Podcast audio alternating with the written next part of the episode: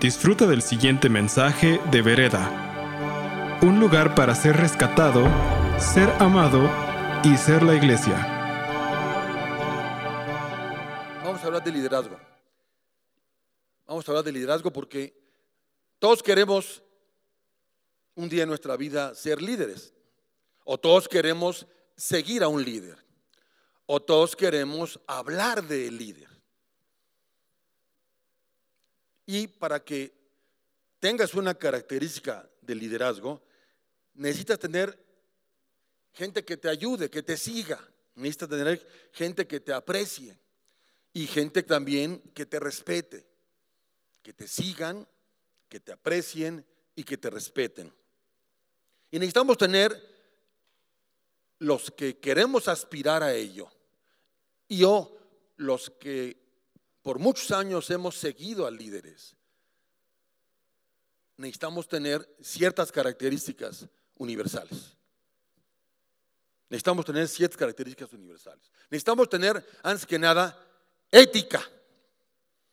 Leota compartía algunas de estas ideas con un grupo corporativo, un grupo muy importante en la industria de la construcción, en donde los padres y los abuelos de estos muchachos que hoy la dirigen fueron hace 80 años gente que soñó en desarrollar un negocio con bases morales, con bases éticas. A estos amigos, que aparte son mis clientes, no se les cayó ni un ladrillo en este último temblor. ¿Y por qué no se les cayó ni un ladrillo? Porque hacen las cosas bien, con ética. Con ética. Las normas están hechas para algo. Están hechas para cumplirlas. La normatividad de la industria de la construcción, que la acabamos de sufrir, fue violada por muchas empresas, lamentablemente, y por muchas personas y por muchas autoridades. Porque la corrupción no nada más tiene un sentido, tiene dos sentidos. Es de ida y de regreso. Es de ida y de regreso. Necesitamos ser, también tener congruencia. Mucha congruencia. Cuando nos enfrentamos con nosotros mismos en el espejo de la vida, advertimos lo bueno, lo malo y regular, y lo regular que tenemos. ¿eh? Y muchas cosas tenemos buenas, malas y regulares. Hay que aprovechar las cosas buenas, pero hay que entender las cosas o las oportunidades que Dios nos da para entender esas cosillas que pensamos que son malas, pero que son oportunidades que Dios nos permite desarrollarlas. Por supuesto hay que ser honestos. Hay que ser enormemente transparentes. Enormemente transparentes. Hoy tenemos leyes a nivel nacional e internacional en donde el punto más importante es la transparencia. La transparencia en todo en información, en documentos, en respuestas, todo en tiempo. Cuando nosotros en la escuela libre de derecho, de la cual soy rector, y trabajamos mucho con CONACYT, y CONACYT nos pone ciertas condiciones y nos asigna ciertos recursos para algunos proyectos, yo no puedo decirle después a Rafael que representa a. Que aparte yo no entré a CONACYT por mi relación con Rafael, lo quiero aclarar, ¿eh? Yo cuando llegué a ser rector ya teníamos un convenio con CONACYT, obviamente hoy al amparo de la magnífica relación que tengo con Rafael y de la gran probidad que este hombre tiene en CONACYT, que es ejemplo de transparencia y ética en CONACYT, hemos hecho más cosas. Obviamente hemos hecho muchas más cosas. Se juntó obviamente, se juntó el aceite con el agua y hemos hecho muchísimas cosas. Bendito sea Dios. En transparencia total. En transparencia total. Obviamente todo ello tiene que ver con una disciplina. No hay nada que no podamos hacer en liderazgo que no tenga que ver con la disciplina. Con la disciplina mínimo de levantarte temprano todos los días. El otro día me bendijo muchísimo un documento que me mandó Gaby a Facebook un documento muy importante que hablaba de, una de, uno de los speakers que fue invitado a una ceremonia de graduación en una universidad norteamericana muy importante, empezó el speaker a los muchachos diciendo, ¿usted hace su cama? ¿Usted hace su cama todos los días? Porque si no, si ni siquiera usted hace su cama todos los días, ¿cómo después le voy a encargar un proyecto si ni siquiera haces tu cama? Y eso implica ni siquiera levantas tus calzones. Ay, cómo duele, ¿verdad? A los hombres. Si ni siquiera levantas tus calcetines o tus camisetas o los que somos recién casados o fuimos recién casados en una época, como eso se lo dábamos a la esposa, porque la esposa era la obligada a levantar nuestras cosas. Y yo quiero dar testimonio, yo eso no permito que Gaby me lo haga. Yo eso lo hago. Me bendice aparte hacerlo. Hoy que no hay muchacha, no salimos de la casa. Y hoy salimos ocho y media a desayunar con estos enanitos y las camas de los niños y la mía estaba hecha. Punto. Por una disciplina, por una disciplina. Es un acto de disciplina. Lisa y llanamente, es un acto de disciplina. Obviamente, el trabajo tiene que ser congruente con todo ello. Y cuando tienes, derivado de esa disciplina, de ese trabajo, unión, y tienes una visión central, obviamente hay resultados. Los resultados del crecimiento de nuestra iglesia, de Vereda, son porque se han dado todas y cada una de estas cualidades y características. Todas. Y Dios, a Dios le place seguir dando más, porque hay congruencia en todo ello. Hoy día puente. Muchos lugares hoy prefirieron no hacer nada. Otros en el comercio prefirieron hoy vender, porque hoy es el gran fin también, ¿verdad? Y hoy están vendiendo como locos. Pero todo tiene un proceso. Así que, sí, vereda, sí el Señor ha prosperado, sí, muchísimo, pero porque también se han dado una serie de características que el Señor, en su visión todopoderosa, le ha placido. Entonces, por ello yo hoy honro a esta pareja hermosa, honro a esta pareja hermosa, Rodolfo está allá afuera echando café, yo creo. ¿Dónde están los músicos? Eh? Porque esta palabra es para los músicos. ¡Músicos! ¿Dónde andan esos músicos canijos? Hermosos. Ojo, ¿eh? Me la está grabando, ojalá se la pasen a ellos.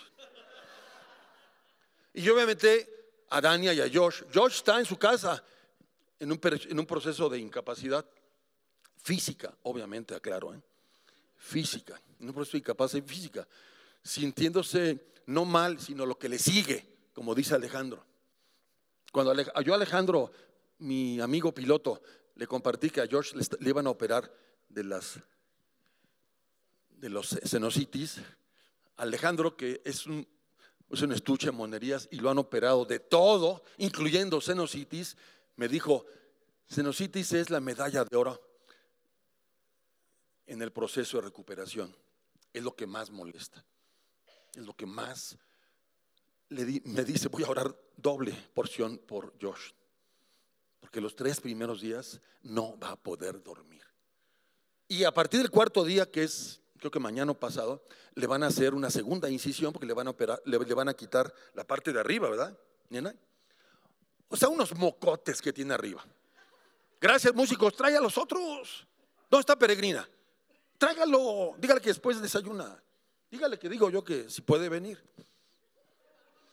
Digo, por favor, nada más.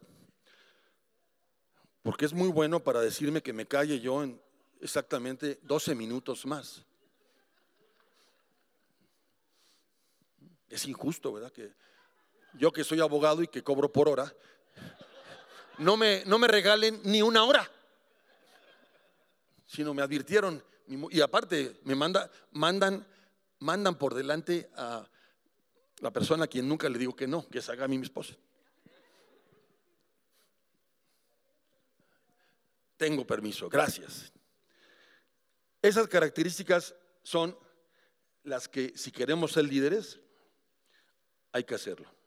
Pero bíblicamente tenemos un super ejemplo. Un super ejemplo de un niño que fue desde chico preparado. Desde chico preparado porque era un niño obediente, era un joven disciplinado, era un joven contento, era un joven que le gustaba la música, era un joven alegre. Fíjese, contento, disciplinado, ordenado, así como ya llegó mi nieto David y le voy a decir, siéntate y se va a sentar. ¿Escucharon? Y este niño bíblico se llamaba David. Se llamaba David y en honor a ese, a ese hombre, a mi nieto le pusieron su nombre. Fíjese qué bonito.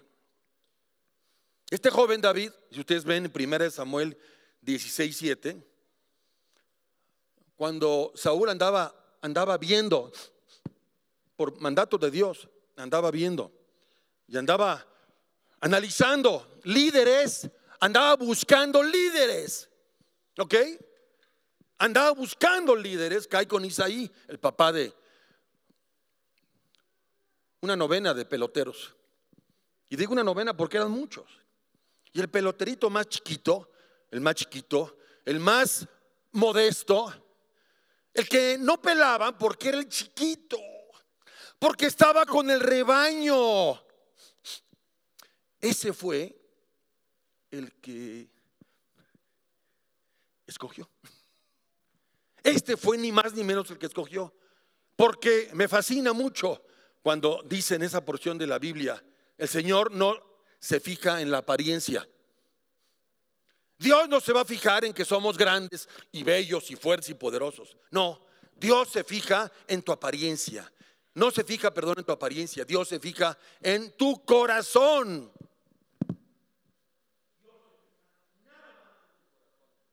Que la apariencia tiene algo muy secundario. Así que si ustedes ven aquí, como han visto, predicadores que vienen casi, casi como maromeros, no se fijen en su apariencia. Fíjense en su corazón. Fíjense lo que traen para nosotros de corazón. Porque estos hombres fueron ungidos para eso. Fueron ungidos para eso. Dos.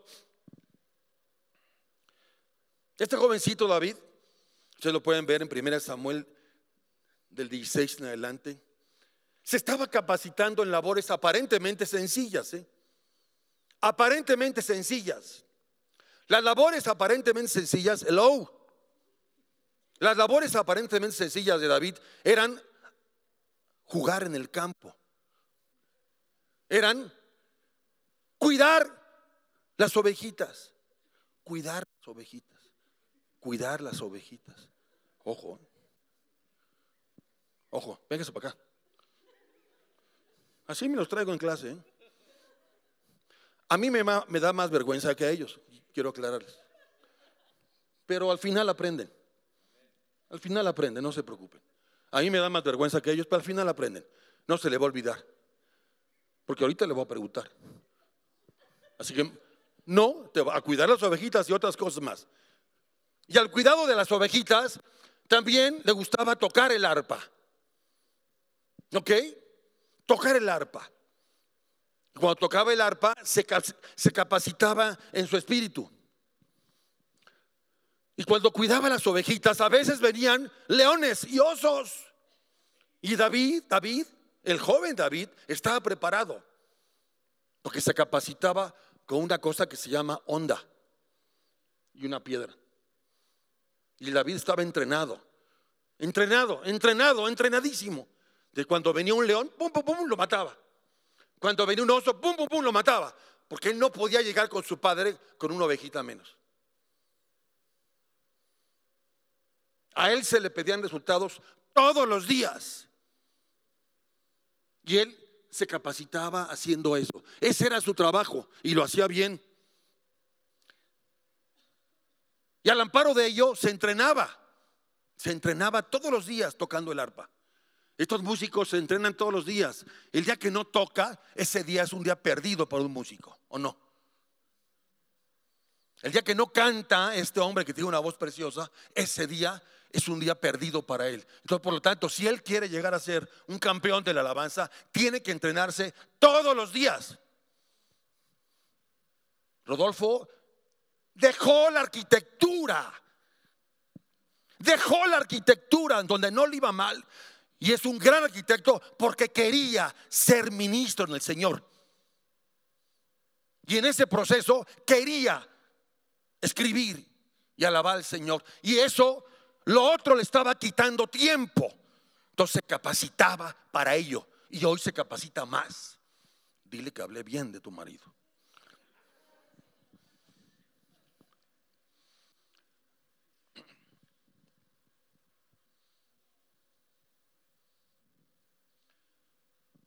Con esas par de cositas que hacía, el David se capacitaba su cuerpo y su alma.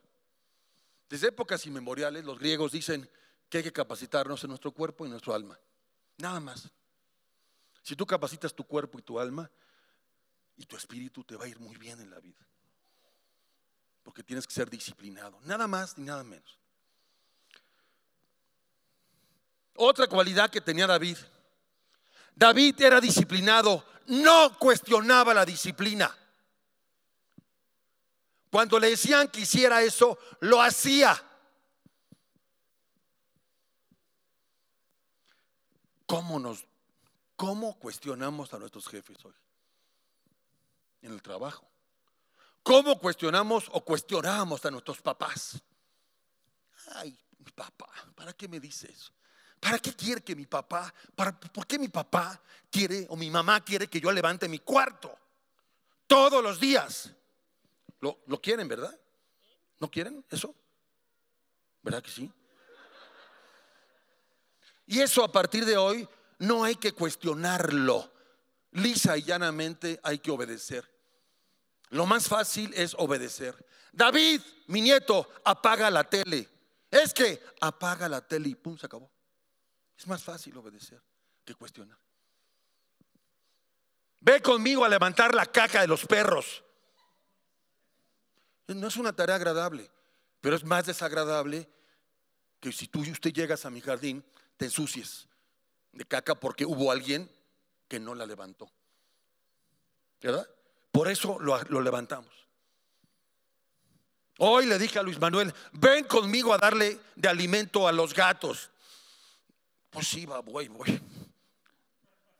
Y lo hizo conmigo, por disciplina, lisa llanamente. David no cuestionaba. Fíjense lo que hacía, trabajaba con cuidado rebaño, se entrenaba tocando el arpa, se capacitaba con la onda y piedra e inmediatamente obedecía y jamás cuestionaba. Fíjense lo que hacía. ¿eh? Por eso espiritualmente cuando vinieron a ungir al próximo rey, lo vieron a él y dijeron, este es. No lo conocían, pero espiritualmente sabían que este hombre era el indicado. Como dice Gaby, dice bien, hay en la vida hay muchas diosidencias. Nada, para los que creemos en el Señor, nada sucede por una coincidencia del mundo. Todo sucede porque Dios lo permite. Todo. Todo. Porque si trabajamos al amparo de esa bendición, nos va a ir muy bien. Hace cuatro años aquí, Gaby y yo nos sentamos en la segunda fila, cuando estábamos en proceso de elecciones democráticas en la escuela, para elegir al señor rector, que me tocó a mí mi oración era, Señor, si tú, si tú quieres que yo sea, yo seré. Si tú quieres, si tú quieres que yo no sea, yo no seré y voy a tener paz. Y Dios quiso que yo fuera en un 90% de los votos, en un 90%. Por eso hoy, parte de mi trabajo que hago, absolutamente no remunerado, ¿eh? en el 90% de mi tiempo no remunerado. Lo hacemos con gozo y con excelencia. Yo no cobro, pero el Señor ha levantado muchos guerreros junto a mí que sí cobran, fíjense. Y de ellos recibo. Fíjense. Y ha permitido que mis par de brazos que Dios me regaló hace muchos años, que son mis hijos, hoy se conviertan en socios.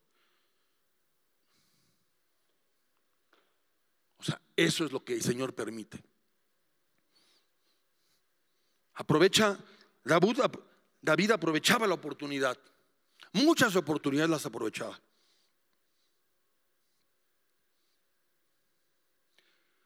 Fíjese cómo en David, en 1 Samuel 17, 26, lo único que hacía el joven David era escuchaba, procesaba y manifestaba siempre su confianza a favor del Señor. Obviamente también David, porque estaba entrenado a ello, le daba una ira, tenía ira divina. Porque cuando los filisteos, en los pasajes por venir, ensuciaban al pueblo de Israel, lo ensuciaban, los denostaban, David les dijo, yo mismo iré a pelear. Yo mismo iré a pelear. Pero antes de que él decidiera ir a pelear y que Dios lo avalara, sus hermanos, sus hermanitos, carnales, ¿eh? le dijeron y le decían, ¿tú, tú qué? ¿Tú, qué, chamaco? ¿Tú, ¿Tú para qué vienes al campamento? Y David no fue al campamento porque haya querido ir, ¿eh? No. David fue al campamento porque le dijo a su padre, ve al campamento y llévales comida. Y cuando David estaba entrando al campamento, escuchó que los filisteos estaban allá burlándose de los que estaban acá, los israelitas muertos de pánico, incluyendo sus hermanos. Estaban, se estaban haciendo, perdón, me está grabando mi compañera, se estaban haciendo caca. De miedo, por supuesto. ¿Verdad que sí? Es gracioso. Pero cuando, cuando está el miedito, ay, hay que ir al baño.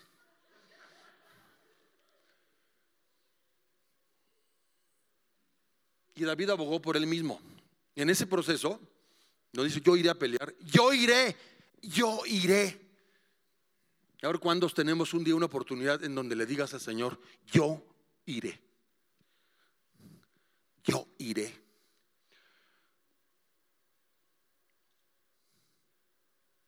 Cuando el rey Saúl le dice a él, oye, pero, pero ¿cómo tú vas a pelear? Fíjense, ¿cómo tú vas a pelear contra ese grandote? Contra ese Goliat enorme.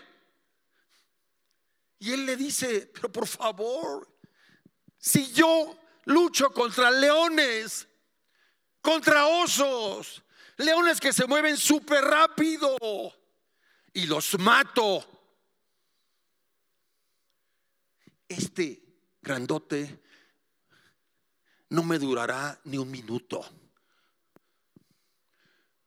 El rey al ver este tipo de respuesta le dijo, tú ve. Y obedeció. Lo visten de gigante, no le quedaba nada, por supuesto. La escena bíblica es impactante, como lo visten de gigante,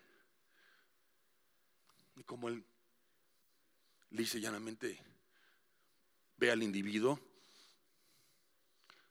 como Goliat lo denosta, y le dice, ¿qué es que yo soy basura?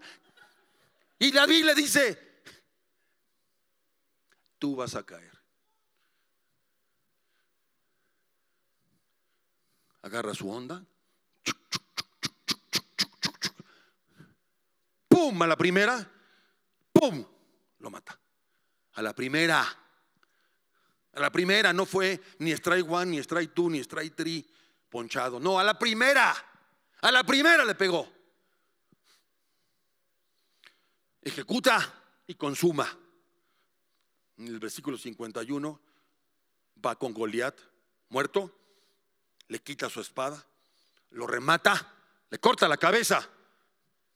Delante de todos los filisteos, al hacer eso los filisteos huyen para siempre. David toma la cabeza y la lleva. Se la lleva a su rey. Y como se lo dije también a mis, amigos con los cuales eh, compartí esta, esta, esta historia. Tuvo obviamente muchos problemas después también David, ¿no? Porque era un hombre coquetón. El poder te ensoberbece a David también. Coquetón y de su coquetería, pues tuvo problemas. Pero eso lo vamos a dejar para otra plática. Hoy, hoy, porque los señores músicos ya se retrasaron. Yo músico, qué bueno que llegó, me escuchó. Allá atrás espero, ¿eh? Si no vas a platicar conmigo al ratito. Amigos, concluyo con esto. ¿Usted quiere ser buen líder? ¿Usted quiere ser un líder efectivo? ¿Sí, verdad? Vamos a prepararnos, ¿no? Vamos a capacitarnos, vamos a entrenarnos, vamos a disciplinarnos, vamos a aprovechar la oportunidad, vamos a reaccionar cuando las circunstancias nos den, vamos a abogar por nosotros mismos, vamos a ejecutar y vamos a consumar. Esas son las reglas bíblicas. No nada más las reglas que da el mundo para triunfar. Ayer, quien reciba reforma, léalo por favor. En el, en el, en el suplemento reforma aparece un resumen de lo que apareció también en el New York Times. Lecciones de cómo ser un buen líder, curiosamente de cómo ser un buen líder. El mundo está reclamando líderes, líderes con esas características. El mundo está reclamando este tipo de líderes. Y obviamente yo quiero ser ese tipo de líderes al igual que ustedes. Y ayer New York Times decía, los grandes reclutadores del mundo hoy están viendo, como la Biblia dice, están viendo al entrevistado, le están entrevistando y quieren advertir cuál fue y cuál fue su pasado, cuál es su corazón, cómo lo educaron sus padres, qué tipo de cosas el líder hace en sus tiempos teóricamente de ocio. ¿Qué hacemos cuando andamos en el tráfico? ¿Cómo superamos esas frustraciones? Eso es lo que hoy estemos preparados a contestar a una pregunta que nos haga un director cuando nos quiera reclutar. Y no le digamos, hijo, cuando usted está en el tráfico, ¿qué hace? Qué flojera, ¿verdad? Me quiero bajar a, a golpear. No. Uno de ellos contestaba, aprovecho en escuchar, aprovecho en escuchar mensajes. Otro decía, aprovecho en bendecirme con la música. Otro decía, traigo siempre agua. Para cuando veo muchísimo tráfico y gente que tiene necesidades, pues me bajo a, a darle un poquito de agua.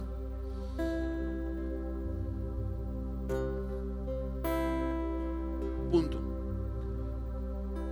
Hoy es una gran oportunidad, amigos, para que nuevamente miremos a Dios y le digamos, quisiera que me prepararas como David. David hacía sus chambas todos los días y la chamba que le daban hacer todos los días no era una chamba fácil. O sea, cuidar ovejitas no es chamba fácil. Tienes que darle la vida contra un león que quiere robarse una oveja y tienes que saber cómo vencer. Dios a todos y cada uno de nosotros nos está dando las armas suficientes para ello. En la trinchera en donde estés. Estés en la secundaria, estés en la universidad, esté manejando una empresa de aviación como Alejandro, esté en Conacit, Rafael, esté mis nietas en primaria. Dios les permite a cada quien y tomar en ese momento decisiones que van a bendecir a muchos. Pero nos está pidiendo que actuemos con honestidad, con transparencia, con limpieza y con fortaleza. Y yo estoy más que bendecido porque pude domar a mi nena después de media hora. Gracias, amigo. Gracias por escuchar este mensaje de Vereda. Esperamos que haya sido de impacto para tu vida. Para más mensajes como este, visita vereda.mx.